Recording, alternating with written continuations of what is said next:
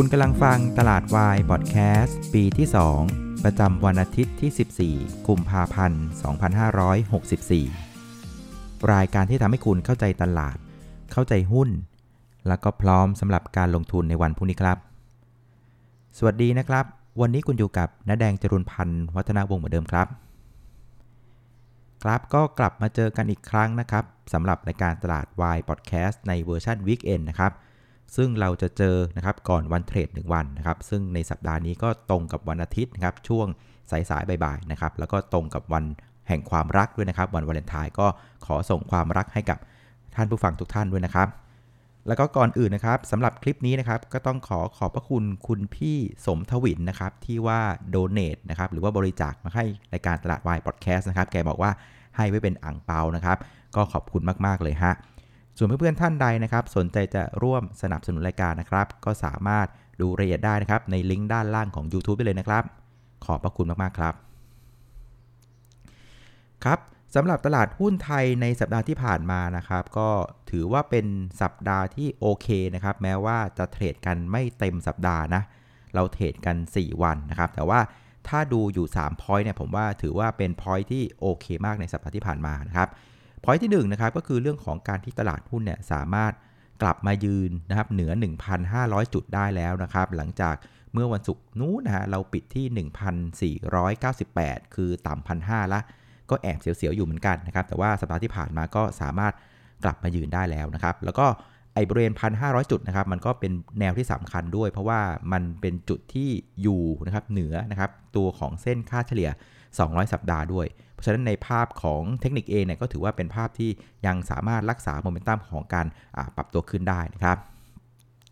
ส่วนประเด็นที่2นะครับก็เป็นประเด็นของนักทุนต่างชาตินะครับหลังจากเราเห็นนักทุนต่างชาติขายติดติดกันหนักๆมานะครับ10 วันทำการเต็มๆเลย 2 สัปดาห์ ปรากฏว่าในสัปดาห์ที่ผ่านมาเนี่ยนักทุนต่างชาติก็กลับมาซื้อสุทธิแล้วนะครับแกซื้อสุทธิไปทั้งสิ้น 3,115 ล้านบาทนะครับเทียบกับสัปดาห์ที่แล้วเนี่ยแกขายไป 8,992 ล้านบาทแล้วนะครับก็ถือว่าเป็นสัญญาณที่ดีนะจากขายนะครับ9,000นะกลับมาซื้อ 3,000 อย่างน้อยเขาก็ยังรักบ้านเมืองบ้านเรานะครับส่วนประเด็นที่3นะครับคือในภาพของเทคนิคอย่างที่เราให้จับตาดูกันตั้งแต่ในสัปดาห์ที่ผ่านมานะครับก็คือว่าเซตอินเด็กเนี่ยมันเปิดแกลบทิ้งไว้จากเมื่อวันศุกร์นู้นนะครับที่ 1,498 นะครับแล้วก็เราก็คาดหวังว่าไอ้ gap ตัวนี้นะครับมันจะเป็น runaway gap ได้หรือเปล่านะครับ ซึ่งปรากฏว่าในสัปดาห์ที่ผ่านมาเนี่ยเซตอินดี x เราเนี่ยก็ลงมาทำจุดต่ำสุดเพียงแค่ 1,503 จุด นั่นหมายความว่า gap ตัวเนี้ยยังไม่ได้ถูกปิดนะครับนั่นหมายความว่าโอกาสที่เราจะเห็นเป็นภาพของ run away gap เนี่ย ยังพอที่จะเป็นไปได้อยู่นะครับ ซึ่งถ้าเกิดว่ามันยัง confirm ว่าเป็นภาพนี้นะฮะ มันก็แปลว่าเทรนด์นะครับแนวโน้มที่ยังเป็นขาขึ้นเนี่ยก็ยังอยู่กับเรานะครับ อันนี้คือสิ่งดีๆ ที่ผมมองเห็นในสัปดาห์ที่ผ่านมาทั้ง 3 เรื่องนะฮะส่วนในแง่รายละเอียดนะครับเซตอินดี x เมื่อวันศุกร์นะครับเราก็ปิดที่ 1,508 จุดนะครับ ก็ปรับตัวขึ้นประมาณสัก 0.6%นะครับ คือในภาพรวมเนี่ยนะครับ เราก็ยังคงเคลื่อนไหวในเชิงบวกที่แพ้นะครับเอเชียโดยสัดส่วนใหญ่นะครับ ซึ่งหลักๆ มันก็จะเป็นเรื่องของภาพการฟื้นตัวเศรษฐกิจที่มีแนวโน้มว่าจะช้ากว่านะครับ ซึ่งก็ต้องยอมรับความเป็นจริงว่า ไอโครงสร้างนะครับของเศรษฐกิจบ้านเราเนี่ยมันพึ่งพิงกับภาคการท่องเที่ยวนะครับค่อนข้างมากนะครับในขณะที่เรื่องของการฉีดวัคซีนบ้านเราเนี่ยมันก็เรียกว่าค่อนข้างช้ากว่าเพื่อนๆนะครับเพราะฉะนั้นเพื่อนๆเนี่ยเขาไปอิงกับเรื่องของภาคการผลิตครับเรื่องของชิ้นส่วนอิเล็กทรอนิกส์เทคโนโลยีค่อนข้างเยอะเพราะฉะนั้นเขาก็จะฟื้นตามอเมริกาได้ค่อนข้างเร็ว ในขณะที่เรื่องของการฉีดวัคซีนต่างๆเนี่ยนะครับเพื่อนๆหลาย ๆ ประเทศในเอเชียเนี่ย ก็เริ่มมีการฉีดวัคซีนกันแล้วนะครับเพราะฉะนั้นเขาก็เรียกว่าไปได้เร็วกว่าเราด้วย อันนี้ก็ต้องยอมรับความจริง แต่ว่าอย่างไรก็ดีเนี่ยในภาพใหญ่เนี่ยเราก็เกาะกระแสโลกขึ้นไปนะครับ เพราะว่าในภาพของดอลลาร์อินดี x อย่างที่เล่าให้ฟังคือ มันเป็นภาพของการอ่อนค่าติดๆกันเลยนะครับ4 วันติดในสัปดาห์ที่ผ่านมาครับเพราะฉะนั้นในภาพของ fund flow เนี่ยมันก็เลยทำให้หุ้นนะครับสินทรัพย์นะครับในสกุลตรงข้ามกับดอลลาร์เนี่ยมันก็ดูน่าสนใจมากยิ่งขึ้นนะครับ ก็เลยทำให้เราสามารถเกาะกระแสขึ้นไปกับเขาได้ แม้ว่าเราจะขึ้นช้ากับเพื่อนก็ตามนะครับ ในสัปดาห์ที่ผ่านมานะครับไฮไลท์สำคัญก็คือเรื่องของการ IPO นะครับของหุ้น PTT OR นะครับซึ่งแกก็เข้าตลาดมาด้วยนะครับ Market Cap ถึง2แสนล้านบาทนะครับใหญ่เป็นอันดับ 19 นะครับ ซึ่งมันใหญ่เสียจนจะต้องมีการเรียกว่าเตรียมการของนักทุนสถาบันนะครับ อย่างที่เล่าให้ฟังในตลาดวายเมื่อวันพุธนะก็คือเรื่องของเพดานการลงทุนในภาพของกลุ่มนะครับอย่างที่เล่าให้ฟังว่าปตทกลุ่มเนี่ยมันมีสัดส่วนในกอง ของเมืองไทยเนี่ยแทบจะทุกกองเลยนะครับ เพราะฉะนั้นถ้า OR มันเข้ามาด้วยไซส์ใหญ่ ๆ แบบเนี้ยนะครับ มันก็ต้องมีการเรียกว่าทอนตัวอื่นลงมาก่อน เพื่อไม่ให้พอเอา OR เข้ามาใส่ปั๊บเนี่ย มันจะทำให้เกินเพดานของกลุ่มได้นะครับ เพราะฉะนั้นเราจะเห็นว่าช่วงวันอังคาร พุธพฤหัสเนี่ยนะครับหุ้นในกลุ่มปตทเนี่ยถูกเทกันหมดเลย ไม่ว่าจะเป็นปตทตัวแม่นะครับสอพอไทยออยปตท GC แล้วก็ GPSC ด้วยนะครับ คือมันใหญ่เหลือเกินนะครับ จนทำให้คนอื่นเขาเดือดร้อนกันนะครับ ส่วนอันที่2เนี่ยนะครับ OR เนี่ย ก็เรียกว่าใหญ่จนทำให้ระบบเทรดพังอยู่เหมือนกันนะครับ เขาบอกว่าตอนตลาดเปิดประมาณสักช่วงของ 2-3 นาทีแรกเนี่ยเรียกว่าตัวของแพลตฟอร์มในการเทรดที่ชื่อว่าสตรีมมิ่งเนี่ยเรียกว่าน็อกกันไปเลยนะครับ ซึ่งพอมันหายน็อกปุ๊บเปิดมาปั๊บเนี่ยฮะรายย่อยก็ตกใจเพราะว่ามันไหลลูดลงมานะครับมาเหลือที่ 22 บาท ก็เลยให้เพื่อนๆนักทุนรายย่อยก็ตกใจนะครับขายทิ้งกันเละเทะเลยตอนประมาณสัก 22-23 บาท แต่หารู้ไหมว่าจุดนั้นอะเป็นจุดที่น่าซื้อมากนะครับ อย่างที่น้องเพชรเล่าให้ฟังว่าโซนบริเวณสักยิ่งต่ำกว่า 20อะน่าซื้อมากนะครับ อยู่ประมาณสัก 20-25 ก็ยังคงสามารถซื้อได้เช่นกันนะครับ เพราะว่าในภาพใดน่ะมันยังคงเป็นภาพที่นักทุนสถาบันในประเทศรวมถึงนักทุนต่างชาติอะของขาดได้ของไม่ครบนะครับเพราะไซส์มันใหญ่มากแล้วก็รอบนี้ต้องต้องชมเลยว่าการจัดสรรน่ะมีการแบ่งมาให้นักทุนรายย่อยค่อนข้างเยอะ แล้วก็เป็นการเรียกว่าจัดสรรแบบเป็นธรรมด้วยนะครับ small lot first เพราะฉะนั้นนักทุนรายย่อยกว่า5 0 0แสนบัญชีที่มารับหุ้นไปเนี่ยก็ถือว่าได้หุ้นไปค่อนข้างเยอะ เพราะงั้นพอรายย่อยได้หุ้นเยอะแปลว่าอะไรครับ แปลว่านักทุนในประเทศกองทุนครับต่างชาติต่างๆ ก็ได้หุ้นไม่เท่ากับที่เขาต้องการจะได้ไง เพราะฉะนั้นมันเลยภาพเป็นภาพที่ของมันเลยขาด นะครับเพราะคนที่ตกใจเลยตกมาพอสตรีมมิ่งกลับมาปุ๊บเห็น 22 บาทเลยรีบปาทิ้งเนี่ยก็เลยเป็นภาพของการขายหมูไปนะครับเพราะว่าหลังจากนั้นเองนะพอมันเริ่มยืนได้ปั๊บนะครับ22 บาทอะหุ้นก็ปรับตัวขึ้นปรับตัวขึ้นแล้วก็ขึ้นมาปิดถึงระดับ 29 บาทได้เลยนะครับเพราะฉะนั้นใครขายหมูก็ไม่เป็นไรนะก็อย่างน้อยก็ยังได้กำไรนะครับคือว่าต้นทุน 18 ใช่ไหมขายไป 22 23 บาท ก็ถือว่าได้อ่างเปาเล็ก ๆ ไปแล้วกันนะครับส่วนใครที่ ถือหุ้นอยู่จนถึงวันนี้วินาทีนี้นะครับ ผมว่าก็ยังสามารถลุ้นเป็นแจ็คพอตได้นะครับ เพราะว่าล่าสุดเนี่ยนะฮะเมื่อเย็นวันศุกร์ทางตลาดหลักทรัพย์ก็ได้มีการแจ้งข่าวทันทีว่าจะเอาตัวของ PTOR เนี่ยนะครับเข้ามาคำนวณอยู่ในดัชนีเซ็ต50 กับเซ็ต100 ด้วยนะครับ ตั้งแต่วันที่ 17กุมภาเป็นต้นไปนะครับแล้วก็วันถัดมานะครับทาง MSCI นะครับก็ได้มีการประกาศเช่นกันว่าจะเอา OR นี่ยนะเข้ามาคำนวณใน MSCI Index เนี่ยตั้งแต่วันที่ 26 กุมภาเป็นต้นไปเช่นกันนะครับซึ่งทั้งคู่เนี่ยถือว่าเข้ามาในลักษณะที่เรียกว่าเป็น fast track คือไม่ได้มาตามช่วงเวลาปกตินะครับมันมันมันได้เข้าเพราะว่าไซส์มันใหญ่มากเขาเลยจับให้เข้าทันที เพราะฉะนั้นใครที่ถือหุ้นอยู่เนี่ยก็รอรุ้นแล้วกันนะว่าช่วงก่อนวันที่ 17 กับก่อนวันที่ 26เนี่ยจะมีแรงซื้อเข้ามาจากพวกของนักทุนสถาบันทั้งในประเทศแล้วก็ต่างประเทศด้วยหรือเปล่านะครับ ซึ่งนะครับออย่างที่บอกคือวัน effective ของเซ็น50 คือ 17 กุมภา MSCI คือวันที่ 26 เพราะฉะนั้นวันก่อนวัน effective 1วันคือช่วงตลาดปิดตอนเย็นนะครับของวันที่ 16 กุมภากับวันที่ 25 กุมภาเนี่ยก็ต้องยอมรับว่าตลาดหุ้นจะมีความผันผวนอยู่พอสมควรเลยนะครับจากคนที่ 1 คือคนที่เก็งกำไรเรื่องของเข้าดัชนีตัวนี้มาแล้วนะก็อาจจะมีการขายทำรายการในช่วงของออ call market ในช่วงของวันที่ 16 หรือวันที่ 25 ได้ ในขณะเดียวกันเองครับพวกกองทุนต่างๆที่จะเอาตัวของ OR เนี่ยใส่เข้าไปใน index เนี่ยเขาก็จะส่งออเดอร์มาช่วง call market เช่นกันของวันที่ 16 กับวันที่ 25 ฉะนั้นมันก็ต้องวัดกันว่าขนาดของใครเนี่ยมันจะใหญ่กว่ากัน ถ้า demand มันมากกว่าอ่า supply เนี่ยนะครับมันก็อาจจะเห็นว่าเย็นวันที่ 16 หุ้นอาจจะเปิดกระโดดขึ้นไปปิดกระโดดขึ้นไปก็ได้นะครับแต่ถ้าเกิดว่า supply คือคนอยากจะขายเยอะกว่าคนที่อยากจะซื้อในช่วงของ call market วันที่ 16 แล้วก็อาจเห็นหุ้นกระโดดลงก็ได้เช่นกันเพราะฉะนั้นตรงนี้ไม่มีใครรู้เพราะไม่มีใครเห็นหน้าไพ่ของกันและกันนะครับเพราะฉะนั้นเดี๋ยวมาดูกันและกันครับว่าช่วง call market ของวันที่ 16 กับวันที่ 25นะ OR จะกระโดดขึ้นหรือว่าจะกระโดดลงนะครับ คราวนี้มาดูกลุ่มหุ้นในสัปดาห์ที่ผ่านมากันบ้างนะครับ หลักๆ ในสัปดาห์ที่ผ่านมาก็ไม่แตกต่างกันนะ คือหุ้นส่วนใหญ่นะจะขึ้นกันช่วงวันจันทร์วันอังคาร จากนั้นนะครับช่วงบ่ายๆวันอังคารวันพุธ รวมถึงวันพฤหัสเนี่ยก็จะเป็นภาพของการปรับตัวลงนะครับ อย่างที่เล่าให้ฟังมันเป็นเรื่องของการปรับพอร์ต เพื่อเตรียมเงินที่จะไปเล่นเจ้าพัวของ OR กันนะครับ เพราะฉะนั้นภาพของกลุ่มหุ้นส่วนใหญ่นะแทบเอาจริงๆนะแทบจะไม่เปลี่ยนแปลงเลยนะครับในสัปดาห์ที่ผ่านมา แต่ว่ามันจะมีอยู่กลุ่มหนึ่งที่เรียกว่านอกคอกนะคือมาอยู่กลุ่มเดียวเลย ก็คือกลุ่มเหล็กครับสตีลนะครับ ในสัปดาห์ที่ผ่านมานะกลุ่มเหล็กเนี่ยปรับตัวขึ้นถึง 2.4%นะครับเนื่องมาจากว่ามันมีข่าวมาว่าตอนนี้นะครับราคาเหล็กบ้านเราเนี่ยในเดือนมกราถึงกุมภาเนี่ยมันปรับตัวขึ้นอย่างมีนัยสำคัญนะครับเพราะว่าเขาบอกว่าก่อนหน้านี้นะครับการที่เหล็กบ้านเราเนี่ยราคามันไม่ค่อยขึ้น เพราะว่าที่จีนเนี่ยนะครับเขาเนื่องจากว่าผลิตเหล็กได้เหลือเฟือใช่ไหมครับเขาก็เอาออกมานะครับมาขายในประเทศเราก็มากดนะเป็นเหล็กราคาถูกเอามากดราคาตลาดในบ้านเราทำให้ราคาเหล็กมันไม่ค่อยขึ้น แต่ว่าหลังจากช่วงโควิดที่ผ่านมานะ่ะจีนก็ฟื้นตัวได้เร็วมากนะครับทำให้ความต้องการใช้เหล็กเนี่ยมันเพิ่มขึ้นอย่างรวดเร็ว เพราะฉะนั้นไอ้เหล็กราคาถูกอะมันก็เลยไม่ได้ไหลมาที่บ้านเรานะครับเพราะฉะนั้นเหล็กถูกๆพอมันมันไม่ไหลมาที่บ้านเรา เหล็กบ้านเราก็อิสระไงมันก็เคลื่อนไหวไปตาม demand supplyเขาบอกว่าตอนนี้เหล็กข้ออ้อยนะครับในเดือนมกราคมเนี่ยปรับตัวขึ้นมาถึง 24%เทียบกับไตรมาส4ของปีที่แล้วนะครับตอนนี้อยู่ที่ 2567 บาทต่อตันนะครับซึ่งถือว่าขึ้นมาแรงมากเพราะว่าตอนตอนในมาสสี่ที่แล้วเนี่ยมันอยู่เพียงแค่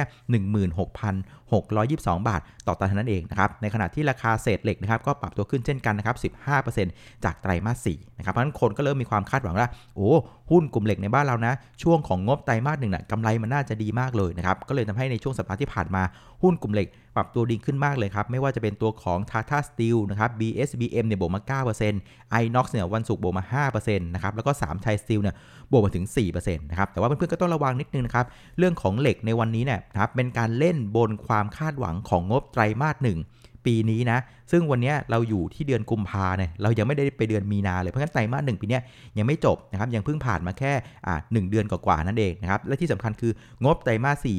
ยังไม่ได้ออกเลยด้วยซ้ำไปนะครับทั้งใครที่จะเล่นกลุ่มเด็กเนี่ยก็ยังสามารถพอที่จะเล่นได้นะ แต่ก็ต้องเล่นด้วยความระมัดระวังด้วยละกันนะครับเอาละครับ คราวนี้เรามาดูภาพของฟันฟลูกันบ้างนนะครับ คือต้องพูดตรงๆว่าในสัปดาห์ที่ผ่านมาน่ะ คือการอ่านฟันฟลูเนี่ยอ่านค่อนข้างยากนะ เพราะว่ามันเป็นสัปดาห์ที่มันมีความมั่วของ OR เข้ามาเยอะนะครับ ทั้งเรื่องของการเตรียมพอร์ตเพื่อไปซื้อ OR นะครับ แล้วก็เป็นภาพของอมีการทำกำไรอะไรกันบ้าง เพราะฉะนั้นตรงเนี้ย มันค่อนข้างอ่านยากว่าใครกำลังทำอะไรอยู่นะครับ แต่สิ่งที่เราเห็นในภาพสัปดาห์คือ นักทุนต่างชาติซื้อสุทธิไป 3,000นะครับกองทุนขายไป7,300นี่คือภาพในรายสัปดาห์ แล้วถ้าเกิดว่ามาดูสโคปเฉพาะวันศุกร์เนี่ยอาจจะขนลุกขนพองนิดนึงนะครับคือเราเห็นภาพที่ฝรั่งกับกองทุนเนี่ยจับมือกันขายพร้อมกันเลยออย่างฝรั่งเนี่ยขายไป 4,344 ล้านบาทสุทธินะฮะส่วนกองทุนขายไป 4,172 ล้านบาทสุทธินะครับรวม 2 คนน่ยขายไปถึง 8,400 ล้านบาทนะครับ ซึ่งอันนี้ก็ต้องบอกว่ายังเดายากเช่นกันนะครับ เพราะว่าเฉพาะวันศุกร์เองนะครับ มูลค่าการซื้อขายบ้านเราเนี่ยมันเยอะมากเลยนะครับ ถึง 16,000 ล้านบาท แล้วก็ใน 16,000 ล้านนะครับ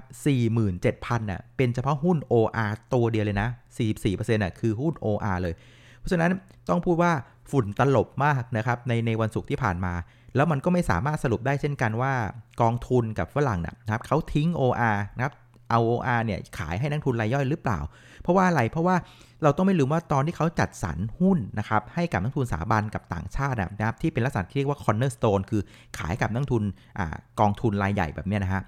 หลักการคือว่าตอนที่เขาจัดสรรเราไม่มีทางรู้ว่าไอ้ที่จัดสรรไปเนี่ยกองที่มันรับเนี่ยเป็นกองที่เป็นลักษณะของ active fund หรือเป็นกองที่เป็นลักษณะของ passive fund ที่เป็น index fund นะครับ อันนี้ไม่มีใครรู้นะครับ ซึ่งนะครับ ถ้าเกิด active fund ได้ไปเนี่ย นะครับ Active Fund หน้าที่ของเขาเนะ่ยคือพยายามหาอัลฟาคือหากำไรที่มากกว่าตลาดให้ได้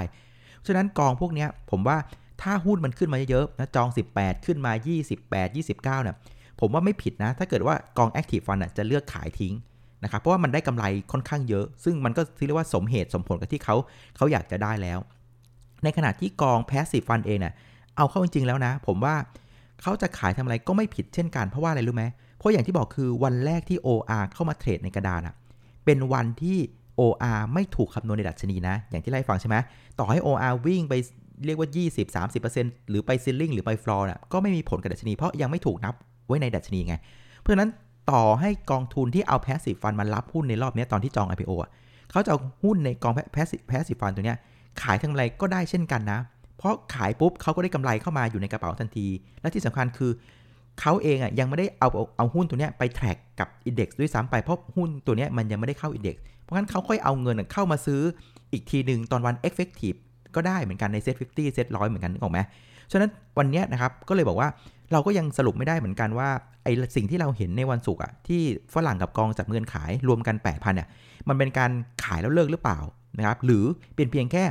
ขายทำกำไรระยะสั้น แล้วจากนั้นก็ไปเดินหน้าตามนโยบายของตนต่อ ใครที่เป็น passive fund นะครับก็เข้าไปรับหุ้นตอนวัน effective อีกครั้งหนึ่งหรือคนที่เป็น active fund ก็รอจังหวะนะเหวี่ยงเหวี่ยงขึ้นเหวี่ยงลงก็ไปหาจังหวะแบบนั้นเอา อันนี้มันก็มีความเป็นไปได้เช่นกันนะครับเพราะฉะนั้นนะครับภาพของฟันฟลอในสัปดาห์ที่ผ่านมานะครับก็ต้องเรียนตรงๆว่าไม่สามารถตีความอะไรได้เลยนะ กว่าที่เราจะรู้ว่าโฟล์มันจะไปทางไหนยังไงเนะี่ยต้องมาดูในสัปดาห์นี้อีกทีหนึ่งนะครับ ราวนี้มาดูประเด็นที่จะส่งผลต่อตลาดหุ้นบ้านเราในสัปดาห์หน้ากันนะครับ ก็ประเด็นแรกนะครับก็จะเป็นเจ้าตัว PTOR นี่แหละนะครับ เพราะว่าตั้งแต่วันพรุ่งนี้วันจันทร์นะครับนะครับการเคลื่อนไหวของ OR เนี่ยจะมีผลต่อการเคลื่อนที่นะครับของ Set Index แล้วนะครับ ซึ่งผมไปดูตอนวันพฤหัสเนี่ยนะครับ OR เนี่ยเขาปิดที่ 29 บาทสลึงใช่ไหม ที่ 29 บาทสลึงเนี่ยคิดเป็น Market Cap อยู่ประมาณสัก 3 3 9 0 0 0 ล้านบาท ในขณะที่ Market Cap ภาพใหญ่ของ Set Index เนี่ยอยู่ที่ 17 ล้าน1แสน19,000 ล้านบาทกลมๆนะ เพราะฉะนั้นจะเห็นว่า Market Cap ของ OR เนี่ยคิดเป็นประมาณสัก 1.9%นะครับของ Market Cap ในภาพรวมของตลาดหุ้นนะครับ เพราะฉะนั้นเราเอา 17 ล้าน1แสนนะฮะ19,000เนี่ยนะครับหารด้วย ง่ายๆเลยเอากลมๆนะ1,508 จุด เพราะฉะนั้นหมายความว่า 1 จุดนะครับ มันก็จะกินเป็น Market Cap ประมาณสัก 11,350 ล้านบาทนะครับ ซึ่งเจ้า OR นะครับ มันมีหุ้นทั้งหมด 11,610 ล้านหุ้นนะครับ นั่นหมายความว่าหุ้น OR เนี่ยเคลื่อนไหว 1 บาทนะครับ ก็จะทำให้ Market Cap ของตลาดเนี่ยก็เพิ่มขึ้นประมาณสัก 11,000 ล้านบาท แล้วก็จะกระทบกับตลาดหุ้นประมาณสัก 1 จุด อะ งั้นพูดง่าย ๆ เลยว่าการเคลื่อนไหวของ OR 1 บาทนะครับ จะมีผลกับตลาดหุ้น 1 จุดนะครับ ขึ้นข้างบน 1 บาท ก็ดันตลาดได้ 1 จุด ลงมา 1 บาท ก็กดตลาดได้ 1 จุดเช่นกันนะครับเพราะฉะนั้น OR จะเริ่มมีผลกับตลาดหุ้นเลยนะ ก็จับตาดูดีๆ แล้วกันนะครับส่วนประเด็นที่2นะครับก็จะเป็นประเด็นของตุดจีนนะครับ ตลาดหุ้นในเอเชียเหนือส่วนใหญ่นะยังเป็น ลักษณะของการปิดทำการกันอยู่นะครับ โดยพี่ใหญ่อย่างจีนนะครับก็จะมาเปิดทำการอีกครั้งหนึ่งในวันพฤหัสที่ 18 ในขณะที่ประเด็นของอเมริกาก็ยังไม่จบนะครับในเรื่องของมาตรการนะครับกระตุ้นเศรษฐกิจสติมูลัสนะครับ1.9 ล้านล้านเหรียญนะครับก็เรียกว่าใกล้คลอดกันละนะครับสุดท้ายจะออกในท่าไหนก็เดี๋ยวต้องรอดูกันนะครับส่วนบ้านเราเองก็จะมีประเด็นในเรื่องของการเมืองนะ ต้องจับตาอีกแล้วนะครับ เพราะว่าช่วงนี้เริ่มมีการชุมนุมกัน แล้วก็มีการประทะกันบ้างแล้วนะฮะ ก็คงจะต้องจับตาดูอีกสักพักหนึ่งนะครับ ในขณะที่ออีกฝั่งหนึ่งนะครับ ในสภาเองก็มีกระบวนการอภิปรายไม่ไว้วางใจนะครับ เรารอบนี้เนี่ยจะเริ่มในวันอังคารที่ 16 นะครับ จนถึงวันที่ 19 เขาบอกว่า 4 วัน 4 คืนเลยนะครับ มาดูว่าข้อมูลของฝ่ายค้านเนี่ยจะสามารถน็อกนะครับรัฐบาลได้หรือเปล่า แล้วน้ำหนักมันจะมากพอเป็นแรงเชื้อให้คนออกมาร่วมชุมนุมกับฝั่งของคณะราษฎรได้หรือเปล่า ก็ต้องจับตาดูเช่นกันนะครับ เพราะฉะนั้นจะเห็นว่าปัจจัยที่จะเกี่ยวข้องกับตลาดหุ้นบ้านเราเนี่ยนะครับเท่าที่ผมดูเนี่ยประเด็นที่จะ Impact จริงๆเนี่ยนะครับก็จะเป็นตัวแรกก็คือเรื่องของการเคลื่อนไหวของ OR นะครับ1บาทเท่ากับ 1 จุดนะครับแล้วก็ประเด็นที่ 2 ก็คือประเด็นเรื่องของสติมูลัสที่อเมริกาแหละ ว่าจะมากันหรืออยังนะครับส่วนเรื่องการเมืองยังเป็นภาคของการจับตาเนาะโอเคฉะนั้นจะเห็นว่าปัจจัยแรงๆ หนักๆเนี่ยนะครับในสัปดาห์หน้าเนี่ยยังไม่ค่อยเยอะเท่าไหร่นะครับลักษณะของอการขึ้นไหวของเซตอะผมว่ามันจะเป็นลักษณะของการ ชิงไหวชิงพลิบกันนะครับ เพราะฉะนั้นนะครับในเรื่องของแผนการเทรดในสัปดาห์หน้านะครับ ผมมองว่ามันจะออกได้ประมาณ 3 หน้านะครับหน้าที่1นะครับคือถ้าเกิดว่า Set Index เนี่ยไม่ลงมาปิดแกลบนะครับที่วันศุกร์ที่แล้วใช่ไหมครับที่ 1,498นะครับถ้าไม่ลงมาปิดแกลบตัวนี้นะครับแล้วม้วนขึ้นไปเลยนะครับแล้วม้วนขึ้นไปข้าม 1,516 จุดได้นะอันนี้ถือว่าเป็น perfect case เลยนะครับ จะเป็นการยืนยันว่า เฮ้ยมันเป็นภาพ runaway gap ละ มันจะเดินหน้าต่อละ เพราะฉะนั้นถ้าเกิดเป็นภาพนี้นะ คือไม่ลงมาปิด gap 1498 แล้วม้วนขึ้นไปทะลุ 1516 ถ้าเป็นในช็อตเนี้ยนะครับ คือต้องเติมหุ้นเข้าไปในพอร์ตให้มากขึ้นนะครับ นี่คือ scenario ที่อาจจะเกิดขึ้นได้ อันที่ 2 คือ ถ้าเกิดว่าเซ็ตอินเดี x เลือกลงมาปิด gap ที่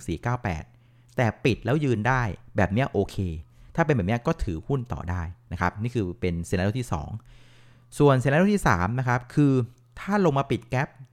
1498 แต่ปิดแล้วเลยป้ายนะครับ หลุดเลยนะครับ อันนี้ต้องระวังนะครับ แล้วตรงนี้ถ้าเกิดปิดแล้วหลุดนะ แนวถัดไปที่ต้องเฝ้าดีๆ คือ 1480 นะครับ ถ้าหลุด 1480นะโอกาสที่จะเปลี่ยนเทรนเป็นขาลงนะก็มีความเป็นไปได้เช่นกันนะครับ คราวนี้ถามน้าแดงว่าน้าแดงมองเคสไหนในในส่วนตัวนะ ผมคิดว่าโอกาสที่เป็นไปได้ ผมยังเชื่อว่าในเคสแรก perfect case ผมคิดว่า มีความเป็นไปได้อยู่ เพราะอะไรถึงเชื่ออย่างนั้น อันที่ 1 คือเรื่องของ OR นะหลังจากที่ตลาดหลักทรัพย์นะครับแจ้ง Fast Tag แล้วนะครับ เข้าวันที่ 17 กุมภาตัวของ MSCI เข้า 26 กุมภานะครับ เพราะฉะนั้นพอภาพมันชัดเจนแบบนี้นะครับ เหล่าที่เป็นนักทุนสถาบันนะครับ ก็ต้องมีการเตรียมตัวนะครับคนที่เก็งกำไรนะครับ ว่านักลงทุนสถาบันจะมาซื้อตอนก่อนวัน effective หนึ่งวัน ก็จะเข้ามาเก็งกำไรกันต่อ ฉะนั้นผมคิดว่าโมเมนตัมนะครับในเรื่องของการเทรดที่ตัว OR เนี่ยผมว่าจะยังคงแรงอยู่นะครับ ผมเชื่อลึกๆว่าความต้องการนะ demand น่าจะมากกว่า supply นะครับเพราะฉะนั้นโอกาสที่ OR นะจะช่วยดันตลาดพยุงตลาดได้ ผมว่ามีความเป็นไปได้นะครับ1บาท 1 จุดนะฮะนี่คืออันที่ 1 ที่ผมคิดว่าอันนี้จะเป็นตัวช่วย ส่วนอันที่ 2 ที่จะมาช่วยตลาดในสัปดาห์หน้านะผมว่าน่าจะเป็นโมเมนตัมของกลุ่มน้ำมันนะครับหลังจาก ถูกขายกันเละเทะเพื่อเตรียมตัวคลอดตัวของ OR ในสัปดาห์ที่ผ่านมา แต่ว่าถ้าไปดูในตัวเนื้อนะครับที่จะส่งผลต่อผลการดำเนินงานเนี่ยถือว่าโอเคเลยนะ ตอนวันศุกร์นะครับ ราคาน้ำมันดิบเวสเท็กซัสเนี่ยปิดบวกไปอีก 2.5%นะ ตอนนี้อยู่ที่ 59 เหรียญ 72 เซนต์ต่อบาร์เรลแล้วนะ ในขณะที่ราคาน้ำมันดิบเบรนท์นะครับ อยู่ที่ 62.66 เหรียญต่อบาร์เรล อันนี้ก็บวกอีก 2.5%เเพราะฉะนั้นจะเห็นว่าเรื่องของราคาน้ำมันอะมันยังคงปรับตัวขึ้นทำสถิติอย่างต่อเนื่องเลย เพราะฉะนั้นหุ้นน้ำมันอย่างกลุ่มปตทเนี่ยที่ถูกขายกันไปในเมื่อสัปดาห์ที่ผ่านมา แต่ว่าตัวเลขราคาน้ำมันมันเดินได้ยืนได้แบบเนี้ยขึ้นแบบเนี้ยผมคิดว่า มันก็จะมีแรงซื้อกลับเข้ามาในหุ้นกลุ่มน้ำมันเช่นกัน เพราะงั้น 2 แรงแข็งขันผมว่าสัปดาห์หน้านี้มันเป็นสัปดาห์ของปตทกรุ๊ปชัดๆเลยนะครับ มีโอกาสสูงมากที่กลุ่มนี้จะเป็นคนขับเคลื่อนตลาดในสัปดาห์หน้านะครับ เพราะฉะนั้นบนเรื่องของ OR เรื่องของราคาน้ำมันที่มันดีแบบนี้ผมก็เลยเชื่อลึกๆว่า มันน่าจะออกมาเป็นเคสแรกนะ คือเป็นเคสที่ SET Index ไม่ยอมลงมาปิด 1498 แล้วมันจะเป็นภาพ confirm เรื่องของ Runaway Gap จากนั้นมันก็จะม้วนขึ้นไปข้าม 1516 นะครับ แล้วก็จะเดินหน้าได้ต่อโดยกลุ่มของปตทนะฮะ อันนี้ก็เป็นมุมมองส่วนตัวเนาะ เพื่อนๆ ก็ลองเอาไปดูแล้วกันว่า พอจะเป็นแนวคิดในการลงทุนได้หรือเปล่านะครับ ลองเอาไปปรับแก้ปรับใช้ดูแล้วกันนะครับเอาละครับ วันนี้ก็ครบถ้วนนะครับสำหรับรายการตลาดวายพอดแคสต์นะครับ ขอบคุณอีกครั้งนะครับสำหรับเพื่อนๆที่ติดตามนะครับ กดไลค์กดแชร์ให้ รวมถึงเพื่อนๆที่โดเนทให้อ่างเปามาให้ขอบคุณมากๆเลยนะครับ เอาละวันนี้ขออนุญาตลาไปก่อนนะครับ เจอกันอีกทีในวันพรุ่งนี้ช่วงเย็นๆนะครับ สวัสดีครับ